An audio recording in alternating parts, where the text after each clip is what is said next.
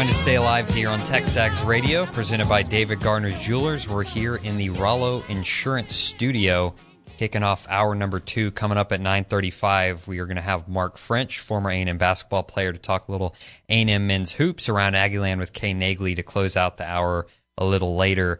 And in the 10 o'clock hour, we're going to have Kevin Noon, Ohio State insider, talk a little bit of Buckeyes. Again, the show is ending a little early today, 10:30. We're going to have bowl coverage on the zone up next after us. And if you want to text in on the text line, 979-693-1150 is the number. But we're going to get things going here in the 9 o'clock hour with a little bit of fantasy football talk, little book it.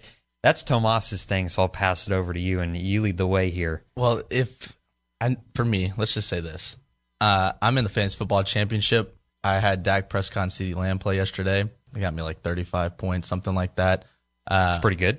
I'm going to take it. I'm trying to win the championship. If you're out there listening and you're in the Fantasy Football Championship, I got a couple guys. I mean, I will say this. One of them is definitely on my fantasy football team. So I'm kind of, I'm banking on or booking it that one of my guys is going to perform.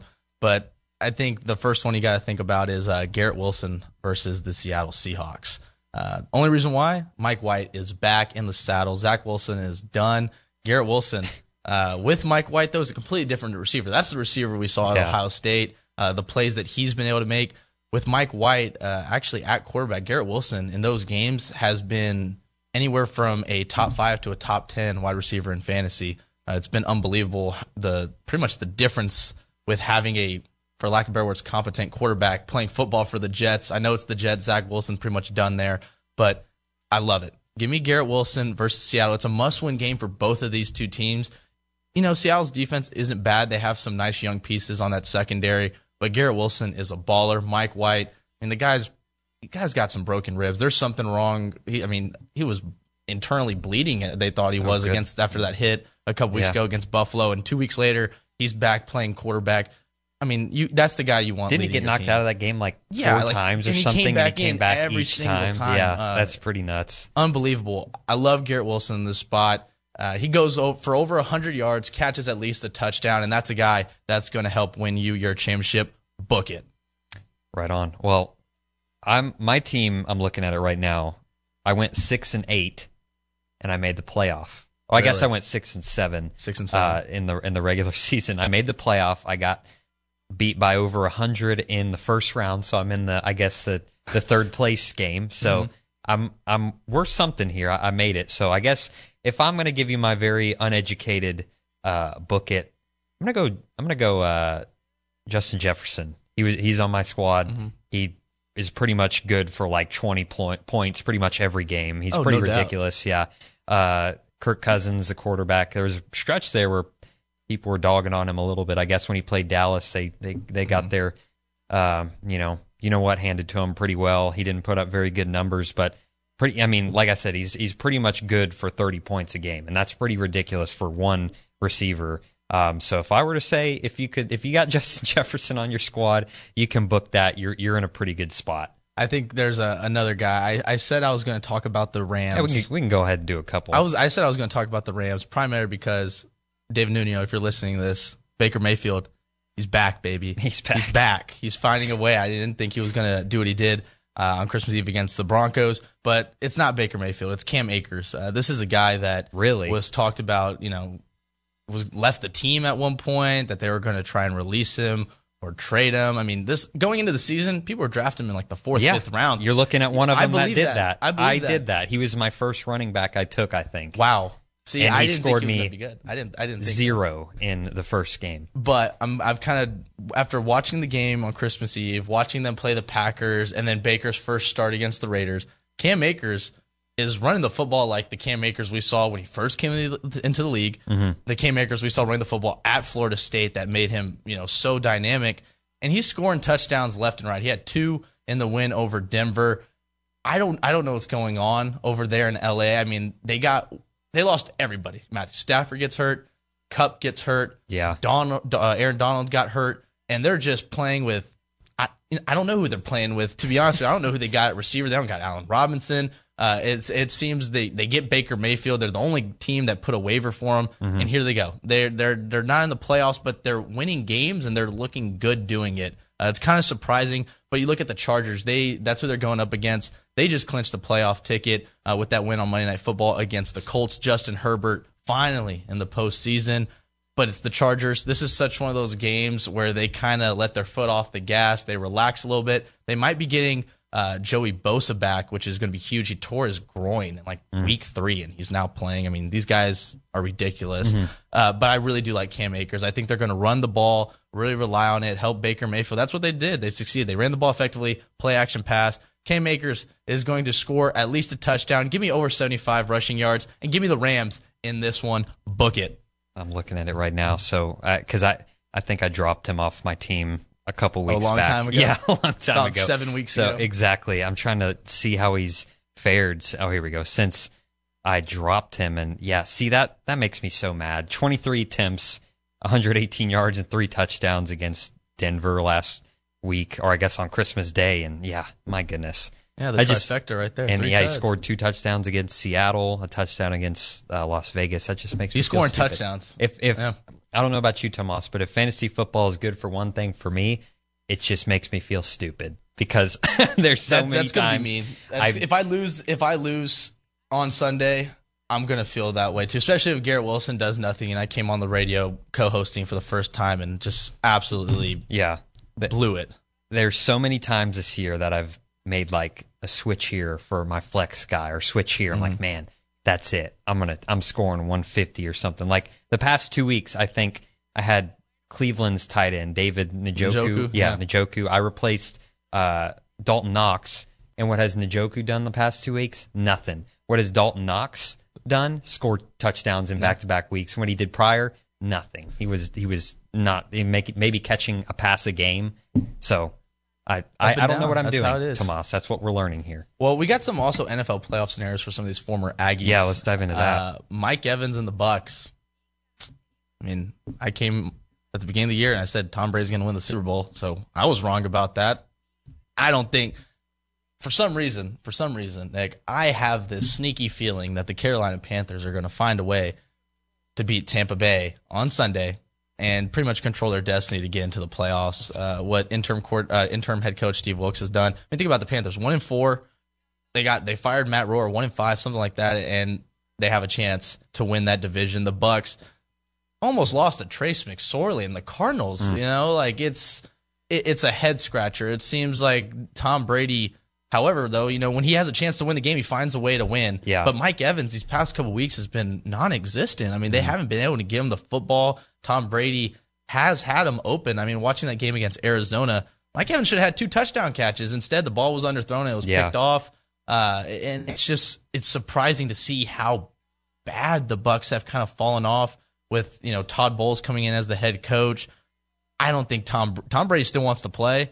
But I don't see him, you know, being back there in Tampa Bay again. But I don't know. I have no idea what's going to go on in the NFC South. I just kind of want something different. Give me Sam Darnold. And you know what? There's definitely, you know, back of my mind thinking as a Cowboys fan, I don't want to play Tom Brady in the playoffs. That's... He's never lost to the Cowboys. Yeah, I would rather play Sam Darnold and the Carolina Panthers. I remember Shereen Williams was on the show a couple weeks back, and she said something about the Cowboys playing Tampa.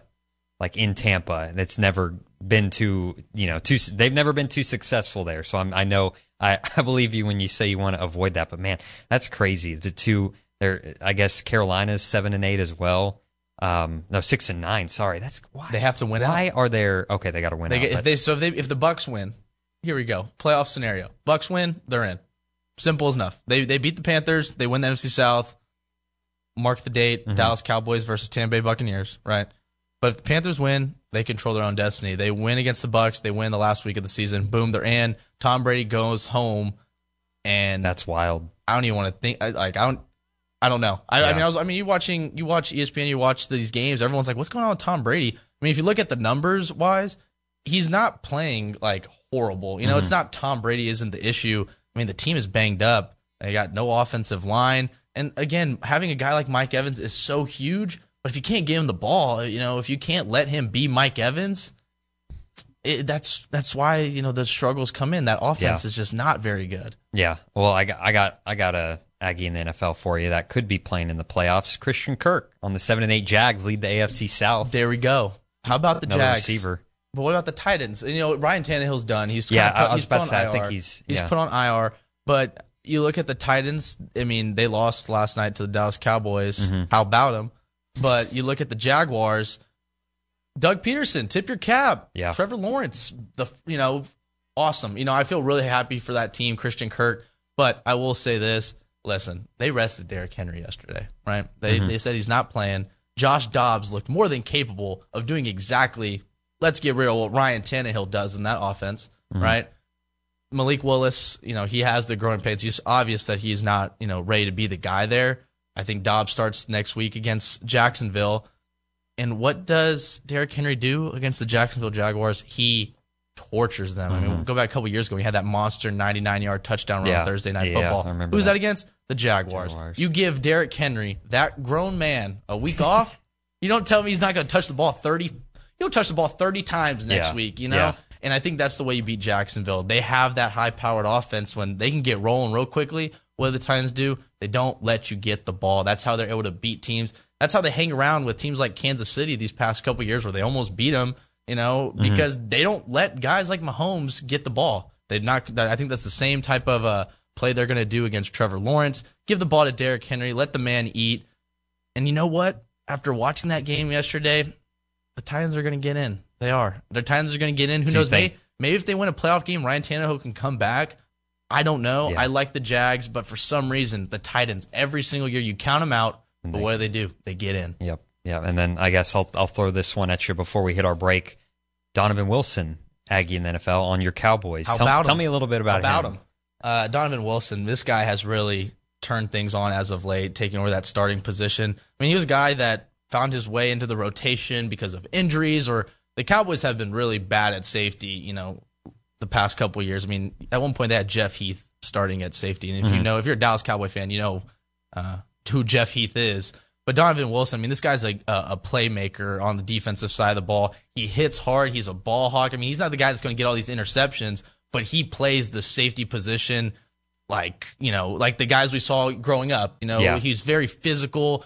He gets after the quarterback. He's not afraid to come on that safety blitz. I mean, he came in at a couple nice plays yesterday in that game. He's really kind of taken over as a leader on that defense, and I think he gets overshadowed a little bit by guys like Micah Parsons, Trevon Diggs. Yeah. But Donovan Wilson, he's a baller. He's that guy, and I really do think he's going to have a good rest of the season with the Cowboys, and let's see what happens in the playoffs. Hopefully it's not Tom Brady. I want Sam Darnold. Tampa Bay, yeah. But, hey, I'll take it. Hey, all you got to do is get in. You get into the playoffs, you never know what could happen. Think about the Bengals last year. Absolutely, they did it. Yeah. Fun story there.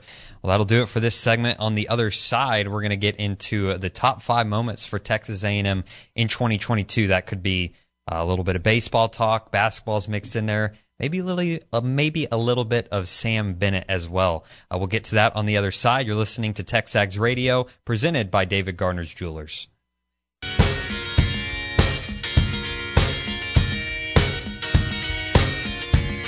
Back in Texags Radio, Rollo Insurance Studio, brought to you by David Gardner's Jewelers. We're gonna get into the top 5 moments for Texas A&M in 2022. We've had a lot of good ones, Nick. There's been some really cool moments here in Aggielands. We got some. It's what plays, moments, whatever it may be. Yeah, I mean this list. There's a few moments, but I think it's more so of the biggest storylines throughout Aggie athletics, basketball, baseball, football, that good stuff throughout 2022. And you teased a little bit of Sam Bennett, so let's get right into this at number 5. I think without a doubt this one right here is Dylan Rock versus Texas. We all know what happens. 2-2. See you later. Hasta la vista, baseball. Grand slam. Nice. I mean, I remember watching that game live and sitting there, kind of Losing it. In Austin, Grand Slam. Against you were there? Were you? No, I wasn't there. No. I was watching it. I got you. I mean, if I was there, I would have been one of those guys jumping up and down. But being the number 8 team in the country in Austin, we all know the rivalry between these two teams. Dylan Rock, talk about a guy putting the team on his back right there. I mean, look at this piece of hitting.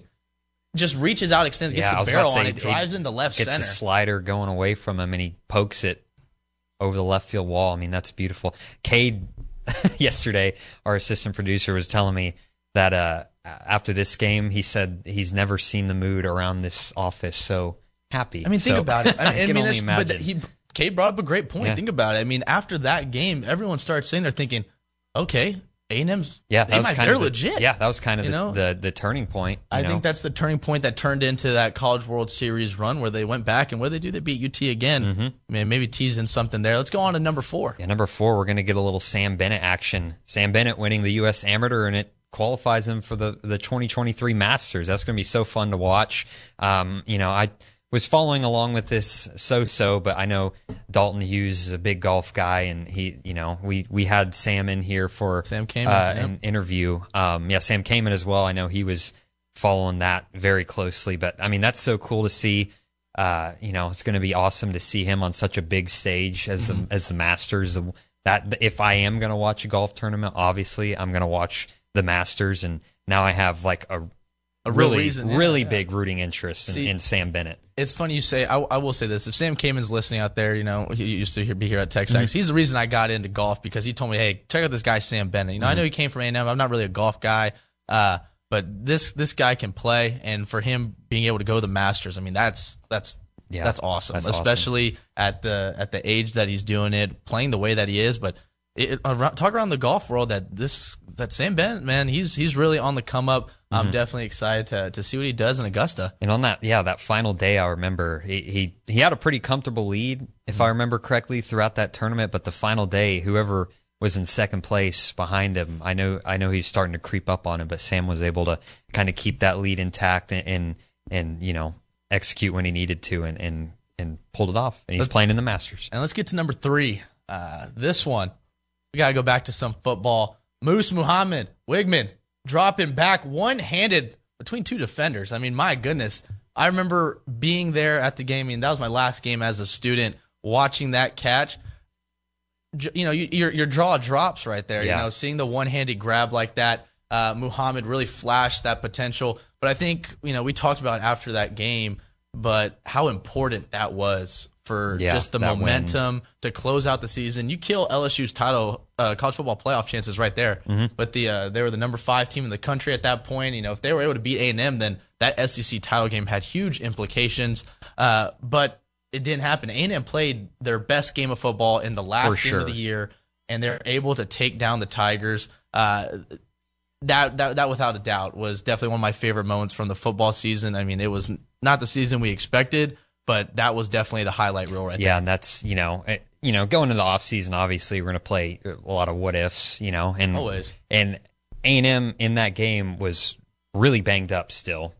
A-Chain playing on a, hobbled ankle. He missed a few games prior and then came back. So, you ask yourself, man, what if we could have seen this with a fully healthy team at the beginning of the year, man? And you add a touchdown here or there during the regular season, and you're looking at a completely different team. But going back to that play, we talk about the catch.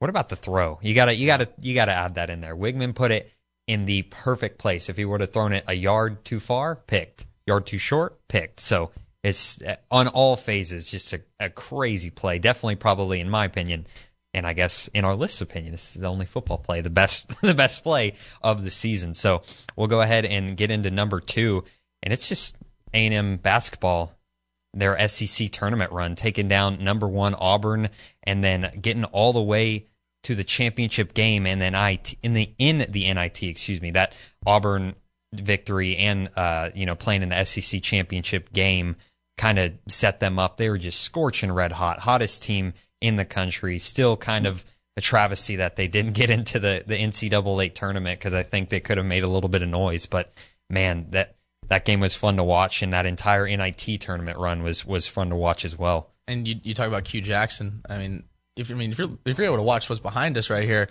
I mean, getting the dunks that he had, the blocks, I mean, everything that he did for that A&M team and the SEC tournament run and the NIT run. I mean, that was the true definition of it. I know I say it all the time, but put the team on your back and, hey, let's go win this thing. They came up short in the NIT, But like you said, I think this was a team that would have made some noise in the NCAA tournament. They had their opportunities. I still think they, obviously should have gotten in. But, watching this right here, gets me excited about kind of what we're talking about at the top of the hour, the 8 o'clock hour, saying, hey, this basketball team, they're going to figure out eventually. This gets me fired up at the potential of what this current team can do. But Quinn Jackson as well, playing really good in the G League. I've seen the stats there. Where's he playing now? He's with I forget the team, but it's the Washington, the Wizards. Okay, so he's in their system or whatever. And he's playing really good. I think a couple days ago, he dropped like 22 or 23 points. Yeah. That's good to hear. And so let's get over to number one. I think without a doubt, this one has got to be at the top of the list. A&M baseball College World Series run kind of capped off by beating Texas in that elimination game. And everyone from the go to the national media, they go, well, A&M beat them back in that meaningless game in Austin, whatever. It was their World Series. All right, well, let's play on a bigger stage. And what did A&M do? They doubled down. They said, we are the better team here in Texas. And you tip your cap to that team, doing in their first year under new head coach Jim Schlossnagel. And I'm excited to see what this team. Send them packing. Oh yeah, send them packing. And this is this team I think is just going to get better. Yeah. This year. I mean, the crazy part about A&M last year. I mean, look at February when they lost to, I think it was like Penn. Yeah. Or something like that. Won the best start. They lost a series to a team they shouldn't have, and people were like, well, rebuilding. It's okay, Schloss in year one. Right. And then they kept winning. And then they kept winning. And then they, beat Texas. And then they I think LSU was their first SEC series, and they won that. And, it just kept going on, and they found themselves in the College World Series, and they won a couple games and looked good. And, man, I'm with you. I'm excited. Maybe we'll dive into a little bit of Aggie baseball if we have the time a little later, but I'm excited about the 2023 season starting in February. They're going to be fun to watch. Any other moments, any honorable mentions you could think of before we go to break? You're going to have to give me a little second to ponder on that. Is there anything you can think of off the top of your head? It's funny you say that, because I was thinking, I was sitting there thinking of, the big moments. And I feel like in the five that we looked at, I could find a top five play from the regional for baseball, right? Yeah. I could find a top five play from A&M's NIT run. You can choose any one of the games through the NIT, any of the games through the SEC tournament. But I think you really look at the moments, you look at the team, you look at what these guys were able to accomplish, whether they were written off at the beginning, even to people here in College Station think, it's a rebuilding year, this basketball team up, they're done, whatever it may be, and kind of the will, the heart to get back into it, the way these teams have shown that, hey, this is Texas A&M. We're going to find a way, and we're going to figure it out. And, you look at basketball, you look at baseball. Football's the next kind of going around looking towards to next year. Mm-hmm. But overall, 2022 brought some great memories here to Aggieland. I will say, before we do hit a break, that I guess a near moment for me is that Alabama game this year. Oh, yeah. A&M playing Alabama, taking them down to the last play. That was probably the most fun game I had, watching it all year, because I was – so invested. My heart rate was probably in the 150s the entire game, and coming down to that final play, it's just, of course you want that to happen, the upset to happen, but I mean, the fact that it was that close, because again, for a second year in a row going into that Bama game, nobody, even maybe around here, were giving the Aggies a shot, and they go in and they take the then number one team down to the wire. So that was fun to watch. Good near moment for me. And we're going to go ahead and hit a break. Mark French, former Texas A&M basketball player, is going to be joining us at 9:35. So just a couple minutes. We'll head to break. You're listening to Texags Radio, brought to you by David Gardner's Jewelers. Welcome back to Texags Radio, presented by David Gardner's Jewelers. We're here in the Rollo Insurance Studio. We're going to take it out to the hotline right now, catch up with Mark French, former A&M basketball player. How you doing, Mark? Happy New Year. Hey, guys. Happy New Year to you. Doing well. Do you have any New Year's plans at the moment? Anything crazy you do? Any traditions, anything like that? I'm actually sitting out here in Vail, so we'll be skiing for the next week or so. Oh, that's awesome. I carved out the morning for y'all, and then I heard y'all were hosting, and Nuno was out, so man, I got to make that happen. So hanging out with y'all, and then going to hit the slopes and get awesome. Off the map for a couple days. I really appreciate you taking the time, talk a little A&M basketball with us, making our lives easier. So we'll go ahead and just jump right into it. So since the last time you were on the show, they were the Ags are 2-2 with losses to Memphis and Wofford and wins against Oregon State and NSU. From your perspective, what have you seen them get better at? Is there anything that they've gotten worse at? Just in your opinion, what have you seen? Yeah, I think I always start with the macro, right? And so losing that game at Memphis was tough because that's a high quality, they're borderline top 25 team. And so that would have been a 1 win, right? And they played well. And I was very pleased. Like I told Nuno, I grew up in Memphis, grew up playing for Penny. There was a lot of familiarity there for me. And I was a little worried about just their sheer athleticism and aggressiveness. And I felt like we matched it and honestly exceeded them in a lot of regards. What's disappointing for me, and like I said, I always try to keep it straight with y'all, is, the Boise State loss. And then now we follow that up with a Wofford loss. Sure, you take care of business against Oregon State, but where are they going to finish in the Pac-12, SMU, I actually think is a pretty solid win, even though they're a first-year head coach. And so, I think it's the seesaw, right? And I think if I were to cut through all the clutter, what I see is a lot of inconsistency. And that's a little concerning for me prior to conference play, because you'd like to see by this time, all right, we know what we're getting from Marble or Henry or, Boots. And so some of that lack of consistency, I think, is what's leading to this, is you don't know who's going to provide the scoring punch night to night, who you can trust night to night. And so I think we've seen that play out. You can lose to anybody, but you can also play with the best of them. And so they definitely have some fine tuning to do before conference play. Yep. How you doing, Mark? Tomas Romo. I think this is the first time we're going to sit here and meet each other. But I kind of wanted to hear your thoughts on where do you see, which player more specifically do you see kind of being the guy and taking over? You mentioned the inconsistency. Me and Nick talked about it when we were talking basketball, but it seems like, every night there's a different player that kind of has to step up and make something happen. Who do you think is really going to be the guy once we flip over that new year and we start SEC play? I think it has to continue to be Wade Taylor. But I think for me, that's almost like a given now. Like Wade's averaging, 15, 4, and 2. I kind of know what I'm getting from Wade. It's the people behind him, right? It's Boots. How can you have 20-plus points the other night and then, a couple games prior, I just feel like I don't feel your presence, Coming out of end of the new year, you really hope it's Coleman and Marble because we know how physical SEC play can be. I think it's paramount that Henry build on. I think he had 24 the other night, right? And so he has to build on that. This is one of the things I talked about heading into some of these games against, the Woffords, the Northwestern State, the who we got tonight, Prairie View. You want to see some of your best players go for 20-plus. Yeah. Now, why is that? Some people say, it's just a numbers grab. No, it's a confidence builder so that when these kids go into conference play, they have one of those games under their belt because they're going to have to tap into that. Teams are going to scout Wade. They're going to scout, Boots, Marble, Coleman, all these guys. And they're all going to have to be able to, on any given night, maybe go get in that 15 to 20 range if we want to compete at the highest level. And so I thought that was really nice to see Henry go be aggressive from the jump.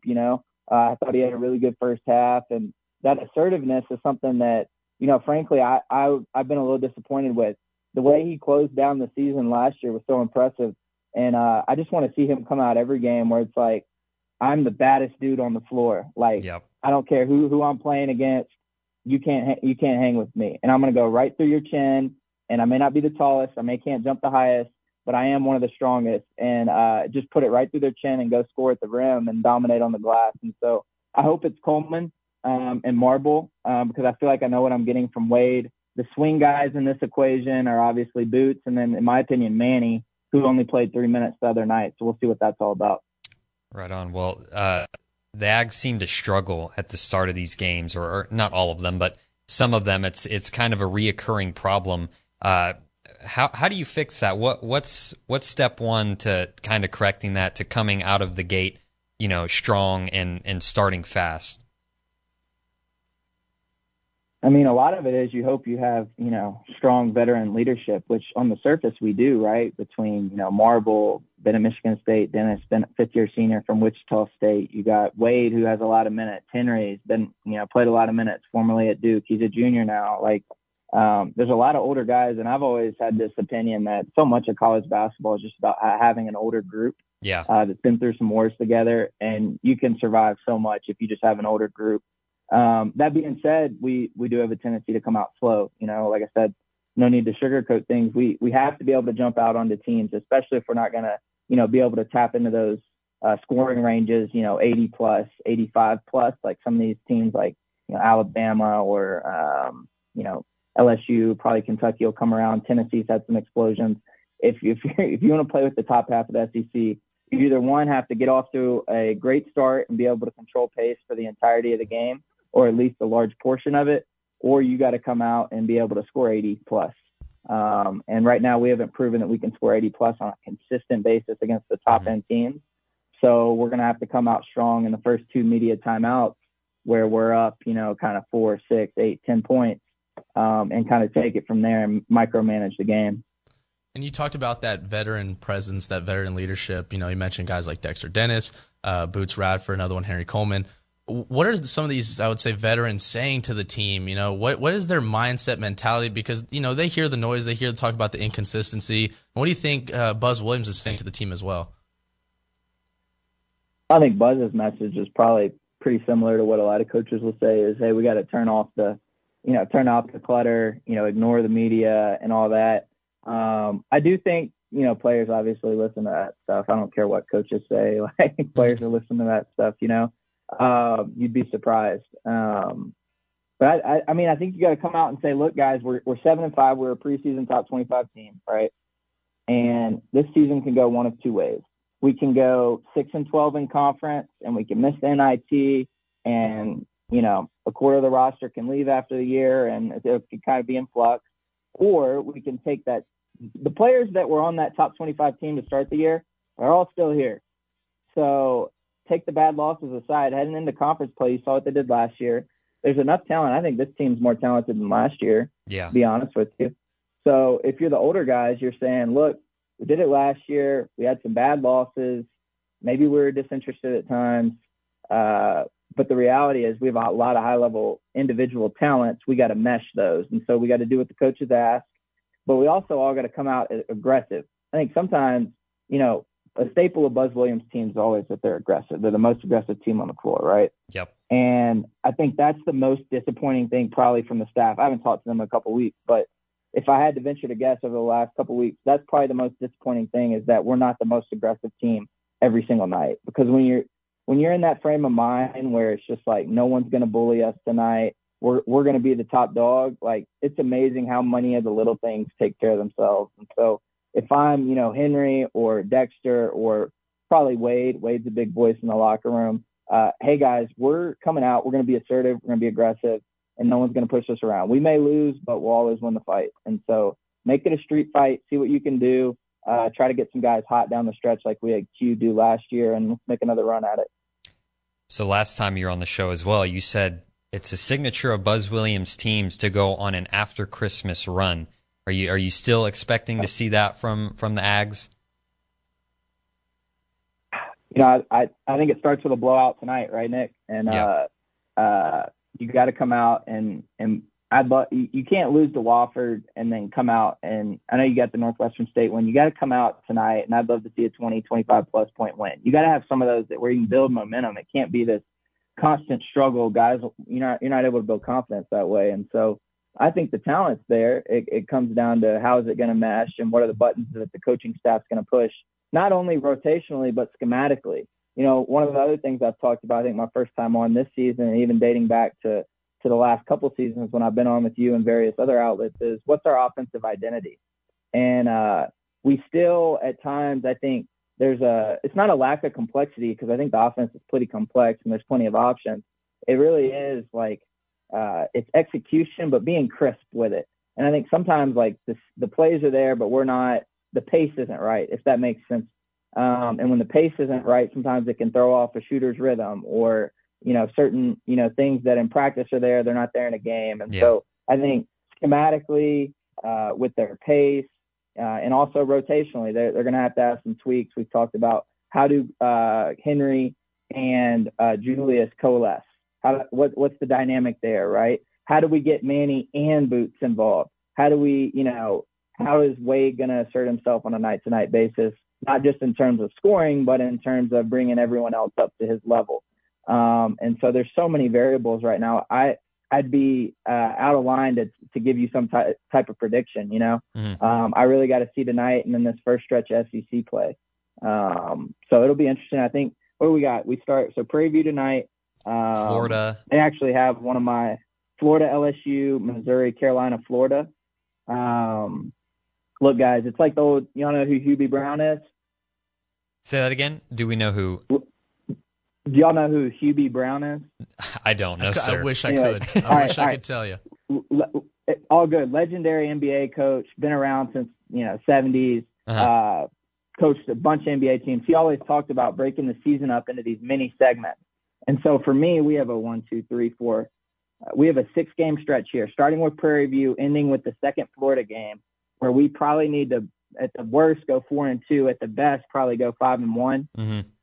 If you want to be talking about, you know, any shot at the tournament. And so break the season down into these mini segments. Let's get to 5-1 by that second Florida game, and then we play Kentucky. Let's see where we're at. And Mark, kind of before you wrap this thing up. So you said you're skiing. Are you skiing? Are you snowboarding? Are you what's your cup of tea over there? I'm not much of a skier. I've only went snowboarding once. I'm kind of curious. I'm the same way. I've only ever snowboarded, and that was back when I was in middle school. I'm a skier. Grew up skiing. It's one of my family's favorite things to do. It's one of my favorite things to do. I try to sneak out here. This week's with my family, but later this season it'll be with a couple buddies. We'll get out here. So one of my favorite things to do, just get out on the slopes with family and friends, and anyways, just kind of enjoy it. So it's kind of my getaway. But yeah, I'm a skier. Awesome, man. Well, hey, you go enjoy it. We won't keep you any longer. Thank you so much for taking the time to talk to us and you know, taking the time out of your vacation to talk to us newbies. So Mark, we'll talk to you or catch up with you soon, and have a good vacation. Happy New Year. All right, guys. Gig 'em. See ya. Gig 'em. Gig 'em. All right, well, that's Mark French on the hotline. When we come back, we'll do a little Around Aggieland with Kay Nagley. You're listening to Texags Radio, presented by David Gardner's Jewelers. We're back in the Rollo Insurance Studio. Texags Radio brought to you by David Gardner's Jewelers. We're going to get to Around Aggieland with the great Kay Nagley. Around Aggieland, presented by Norwich State Bank. Norwich State Bank, rock solid banking. Website, norwichstatebank.com. Kay Nagley. What's going on? What's happening? What's going on? They're just letting the youngins run the place now? Is this what's happening? Who would have thought? Yeah, we got a text earlier that said the Edward and Austin said the inmates have taken over the prison, so he's not wrong there. But I do agree with that statement. The D team, as you called it earlier, D-team, right? Yeah. Is that a fair? I feel like that's pretty. Yeah, you could mix up Richard, put him in the BC slot if you really wanted to. But why can't we just say like we're the young A team? I wouldn't say we're the A team. Yeah. Well, that's the young, you know, like or maybe is the young Richard not young? Actually, no, is Dalton not young? So no, we're gonna switch it up. Are you calling David old? The college just graduated. If that's the case, and Dalton and Richard in that, then we're the B team. That's okay. What I'm going to take. I'll take the young little B upgrade. Team. Anyway, Kay, what's happening around Aggieland? What's going on? So first of all, as we all know, basketball season is continuing, for women's basketball, a shorthanded women's basketball team dropped its SEC opener with Thursday's 67-34 loss to No. 1 and the reigning national champion South Carolina inside Colonial Life Arena. Texas A&M will now open its home portion of the SEC slate on Sunday when the Aggies take on Florida in a 1 p.m. game inside Reed Arena, so make sure to catch that. And then all I other have for you, is men's basketball will close out 2022 with a 6 p.m. matchup with Prairie View A&M tonight, December 30th at Reed Arena. The Aggies are coming off a win from Northwestern State, so hopefully they continue this positive momentum into the new year and in the SEC play. So, right on. Kay, do you have any Thanksgiving, my goodness. New Year's traditions or anything like that that you and your family do? New Year's, not so much. I was asking Jamie and them earlier about New Year's resolutions and stuff. I was trying to think of like one that I could really stick to. I haven't come up with that yet, but if I do, I'll let y'all know. What about y'all? Yeah, well, like I said, I guess my family started just going to New Braunfels. I guess that's our New Year's. I don't know why I want to keep saying Thanksgiving. New Year's tradition now. Just hang out and get a house Airbnb by the river. That's pretty fun. But you said Tomas is a pyromaniac over here, just setting off fireworks. Yeah, of course I do, but I just haven't done. Well, here's the thing with me. So when I grew up, my uncle he was like a Boy Scout, so like he knew all this stuff of like how to like make these fireworks, like connect them and like do all this stuff. And so as a kid, like he'd buy $150 worth of fireworks, and think of like an 8-year-old me seeing like, all right, let's blow some stuff up. And from there, it's just kind of been a little bit of a tradition that way. I gotcha. Katie, are you go out or stay in? How you spend your New Year? Usually, it just depends on the year. I feel like now that I'm more in college, I've been, entertaining. And now I'll go back. 21. I am 21 now, but I'll go back home and be with my family and, celebrate with them. We have a bunch of my brother's older friends come and stuff, so that's always fun. Do y'all have any, like, resolutions as far as, like, hitting the gym more or, like, anything of those sorts? Yeah, that's been a resolution of mine since about August. But, ever since you started working for David Nuñez? Yeah, ever since. Well, so, I used to coach at a fitness gym, right, before I started here. And I was on it, but then I started the grind here. And I think it's just because I'm adapting to new lifestyles and stuff. I kind of got off my game, and I haven't really been on it since. But, that's kind of my goal, I guess, is to... Sure, I can use the New Year as an excuse to get back in the gym, but I know Tomas is just to be a world-class fighter. No, it's got to be. No, I don't know. Maybe we'll see. Your face depends on it. You're right. That is very true. Happening in March, but I would say New Year's resolution. Man, I think just for me is just looking at this next year, whatever happens next, and me graduating, whatever it may be, being positive, happiness, everything that comes with it, just hoping for the best. I really wouldn't say I have a resolution per se. I know the one thing that I will not do ever, because we're talking about the gym. This is for you, David. I'm not wearing gloves ever to the gym. I could double down on that. As one. He would say, and you're fired. And he'd say something like that. Probably something. That He's way. Fired me at least like 4 or 5 times. What about you, Kay, though? You got any resolutions? I would say just eating healthier, trying to get back on track with like meal prepping. That's such a David Nuñez thing to say. I don't know if it was Jamie or someone's Richard. Yelling. Someone booed you over there. Someone's yelling, but yeah, just eating healthier overall, I would say. Well, thank you, Kay. Happy New Year to you. Hope you have a healthy and happy 2023. We'll see you there. But any closing thoughts here? No closing thoughts. Hey, happy New Year to UK. I'm glad. Thanks for updating us. What's going around Aggieland? And that's going to hit us to the next hour at 10:05. We're going to talk a little bit, maybe potentially some baseball. Nick, you mentioned it a little earlier as well. You listen to Texags Radio in the Rollo Insurance Studio, brought to you by David Gardner's Jewelers. With the Lucky Land Slots, you can get lucky just about anywhere. This is your captain speaking. We've got clear runway and the weather's fine, but we're just going to circle up here a while and get lucky. No, nothing like that. It's just these cash prizes add up quick. So I suggest you sit back, keep your tray table upright, and start getting lucky. Play for free at LuckyLandSlots.com. Are you feeling lucky? No purchase necessary. Void where prohibited by law. 18+ terms and conditions apply. See website for details.